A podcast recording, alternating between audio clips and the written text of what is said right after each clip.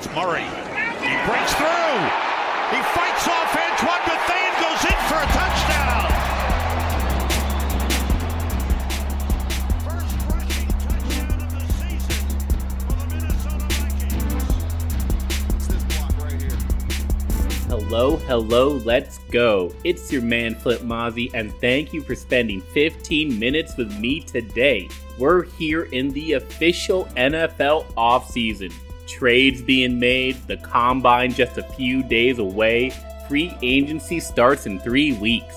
We have to take the next step in our offseason plan, identifying some targets to sign during free agency. The Vikings presented the full offensive coaching staff last week, so we'll go over some of those interviews. But first, we'll start with the silly, silly, silly idea that Antonio Brown would clearly be better for this offense than a solid left guard. We got to step back. In general, I think we all agree on how to build a great team in the NFL. Top tier quarterback, large arsenal of offensive weapons, cheap running backs, good tackles, elite edge rushers, strong group of defensive backs. Starting from scratch, we're all looking for the same things. The differences start when we apply the general blueprint to our specific situation. The Minnesota Vikings, what they are, where they've been, and where they're going. We have to take that into account. A lot changed on the offense from 2017 to 2018.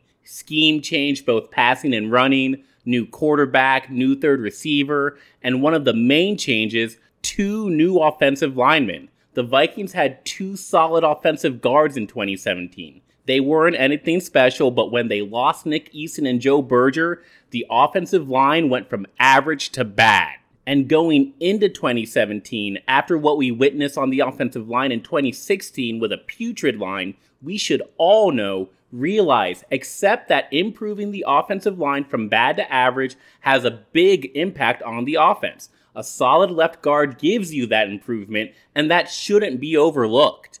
On top of that, we've had the pleasure of watching Stefon Diggs and Adam Thielen grow into the best receiver duo in the NFL, and they still arguably aren't being maximized. To bring in Brown and push Diggs or Thielen to receiver 3?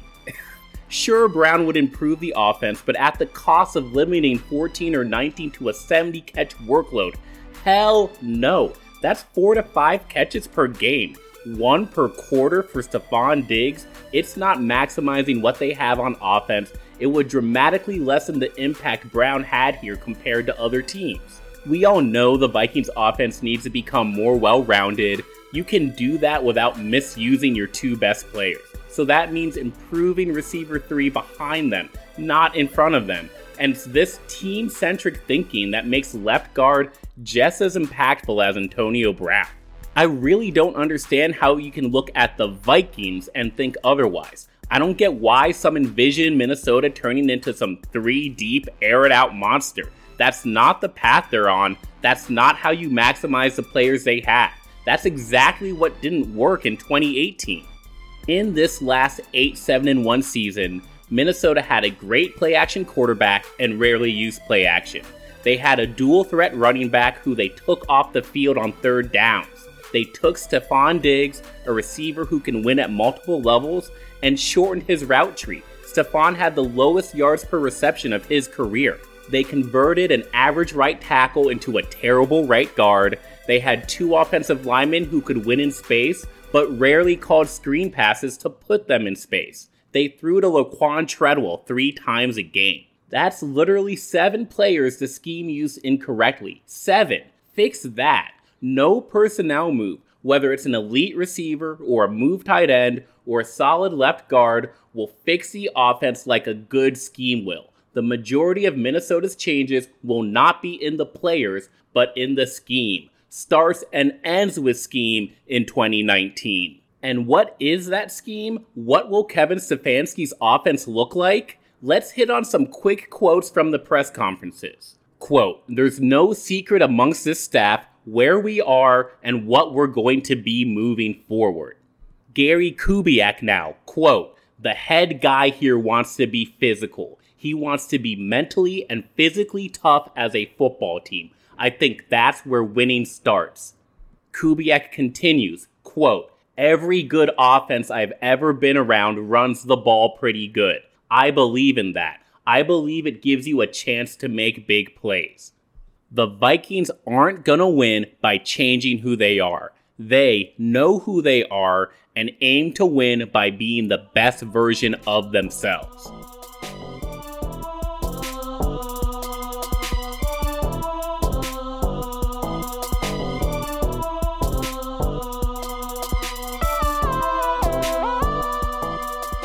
So the off-season plan continues at guard.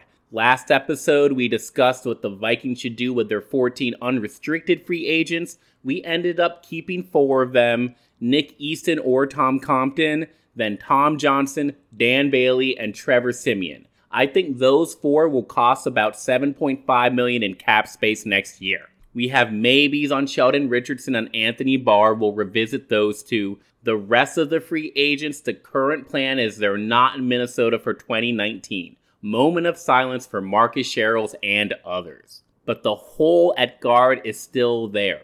Bringing back Nick Easton, that's not enough. We could use a rookie. Even that isn't enough. Mike Remmers, his $6.3 million cap hit, we have to make that expendable. He's just not worth that. PFF gave Mike Remmers a 59.2 grade. He played on 99% of snaps for Mini last year, which is nice, but there's a lot of better guards, 48 to be precise. Luckily, several of them are free agents. This is the number one priority of free agency, and so I'm going after the best possible guys. Minnesota needs to open a relatively quiet free agent period with a bang here. Now, the big guys, unfortunately, are fixtures. Rodger Saffold in Los Angeles, Ramon Foster in Pittsburgh. Both spent long careers with one franchise. It's hard to see the Rams or Steelers not wanting to keep them. So the targets here are scheme based, not talent based. That's why I think clearly the best option is Matt Paradis. The Denver Broncos set to enter free agency after five years in the Mile High City a team captain with 57 starts under his belt. He started every game since 2015, so that includes Gary Kubiak's zone blocking Super Bowl championship offense. Who wore 61 last year? Brett Jones? Rip that number off him, give it to this guy. Paradis is a former sixth round draft pick, comes from the same round that Minnesota drafted defensive backs Antone Exum and Kendall James. He spent his first year on the practice squad now, five years later, he made 2.9 million in 2018. That's roughly the same amount as our purple paid Brett Jones and Nick Easton. But now he's due for a big payday. Listed as the 13th best offensive lineman by Pro Football Focus, number two center in the league last year, best free agent interior offensive lineman available. He allowed one sack in 2017 and 2018 combined. I expect a lot of teams to be after this guy, and while the previous relationship with Kubiak is a great option, there are some concerns. First, Matt's coming off a broken fibula in November. It ended his season and he's still in rehab. Also, age. Paradis is 29, got drafted as a 25 year old, so that sticks out a bit when we look at some other options. For example, Mitch Morse, 26 year old center from the same draft round that netted our Vikes Eric Kendricks the second round of 2015. Kendricks got extended and paid last summer. Now it's Morse's turn this spring. Upgrade from the 1.4 million he made last year. He's coming off a great year to do it. Over 1500 pass blocking snaps. That's 3 seasons without allowing a sack. This season he allowed one pressure per 134 pass blocks. That's basically one pressure every 3 games. Oh my goodness he wears number 61 too. If there's one thing I can guarantee about 2019, it's that Brett Jones will not be wearing 61 in purple. You heard that here first. Paradis and Morse, two strong options to start free agency.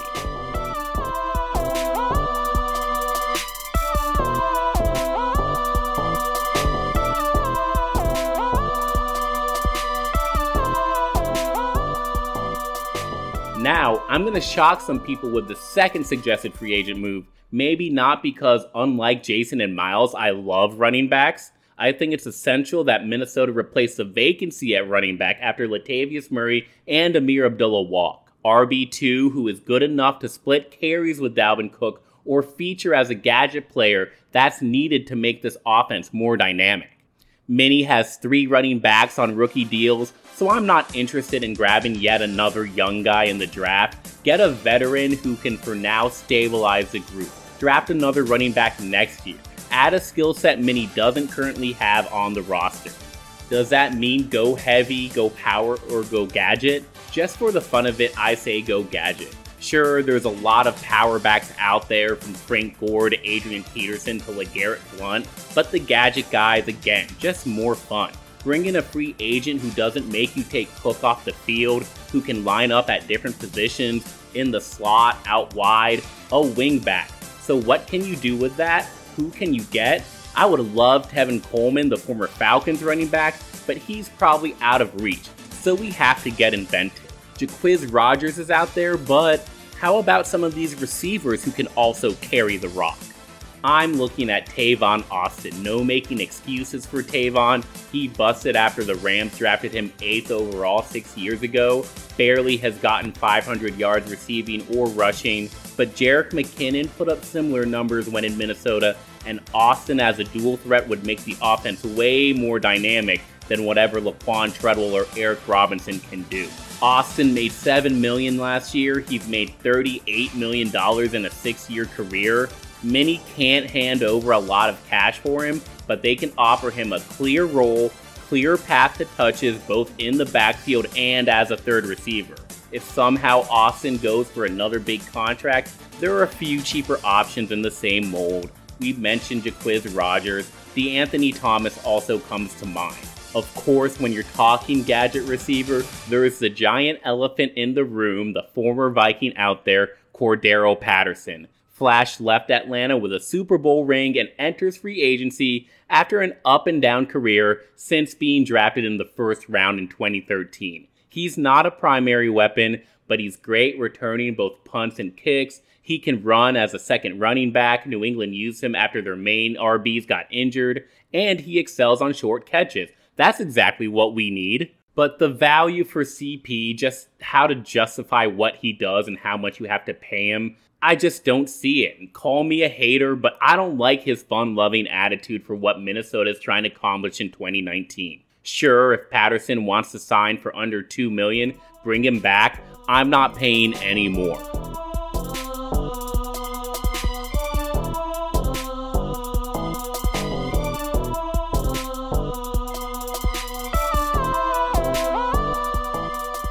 So we addressed OL, we got a gadget player to make the offense more dynamic. What's next? We're going back to the offensive line. Many should look for two interior linemen in addition to Nick Easton in free agency. That lets them stay flexible in the draft.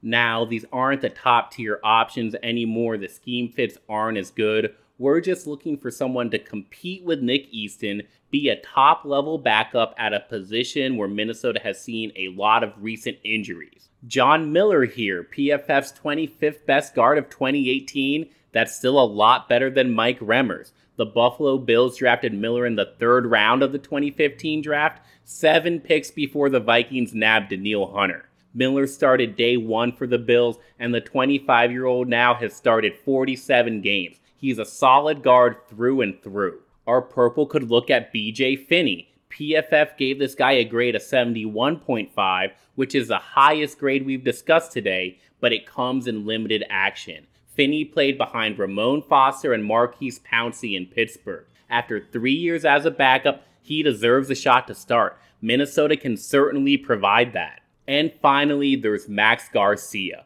also a member of the 2015 draft. Denver took Garcia in the fourth round. This is the Gary Kubiak era, so we could see Kubiak go back for one of the guys he drafted. Garcia started all games in 2016 and 2017 for Denver, but 2018 just wasn't his year. He got replaced by Ron Leary. Then, when Leary got injured, he started four games before tearing his ACL. So there's a health issue here. We can also be pretty sure, though, that he fits Kubiak's scheme. These guys aren't world beaters, but they're a solid step in the right direction. all have a lot of experience for their age, and I think a second offensive lineman is just mandatory for attracting one of the top two guys. Take Paradis, for example. He's going to have plenty of interest and offers. What is Minnesota's message going to be? What can they give that other teams can't?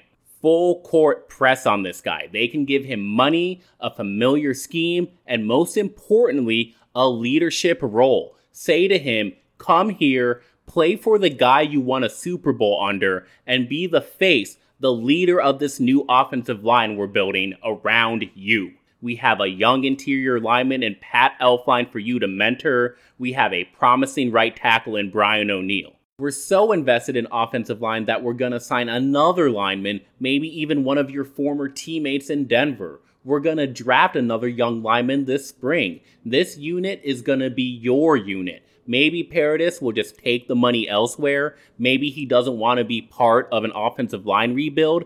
If not, no sweat off our back. We aren't looking just for offensive talent. We're looking to rebrand the offensive line to exhibit more grit, more heart, more attitude.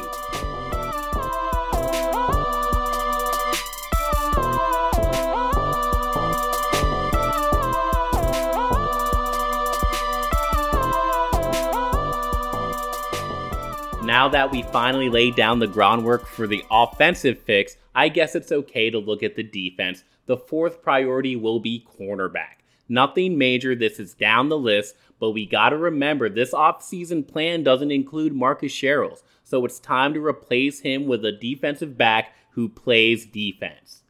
Could this be done in the draft? Sure, but our purple just drafted Mike Hughes and Holton Hill. Mackensie Alexander is still on his first contract. Let's get a veteran to balance things out, a cheap one. We're looking at best for a guy like Philip Gaines, Bashaud Breeland, or Eric Rowe from the Browns, Packers, and Patriots. Gaines, a former third round pick for Kansas City, then he signed with Buffalo, then Buffalo traded him to Cleveland. Breeland got a big deal from Carolina last year, but failed his physical. That cost him $24 million. He signed in Green Bay instead and got outshined by the rookies there.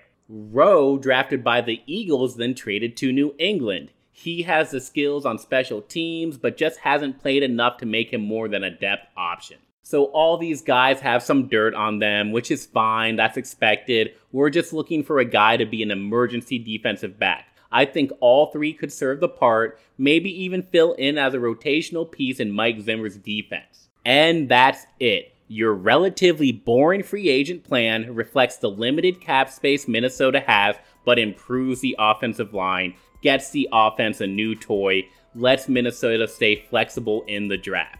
Next podcast, it'll come quick and it'll be time to put the cap numbers together while others focus on the scouting combine. Back in the swing, so I hope y'all enjoyed your break from football. Thanks for listening, guys, and Skol Vikes.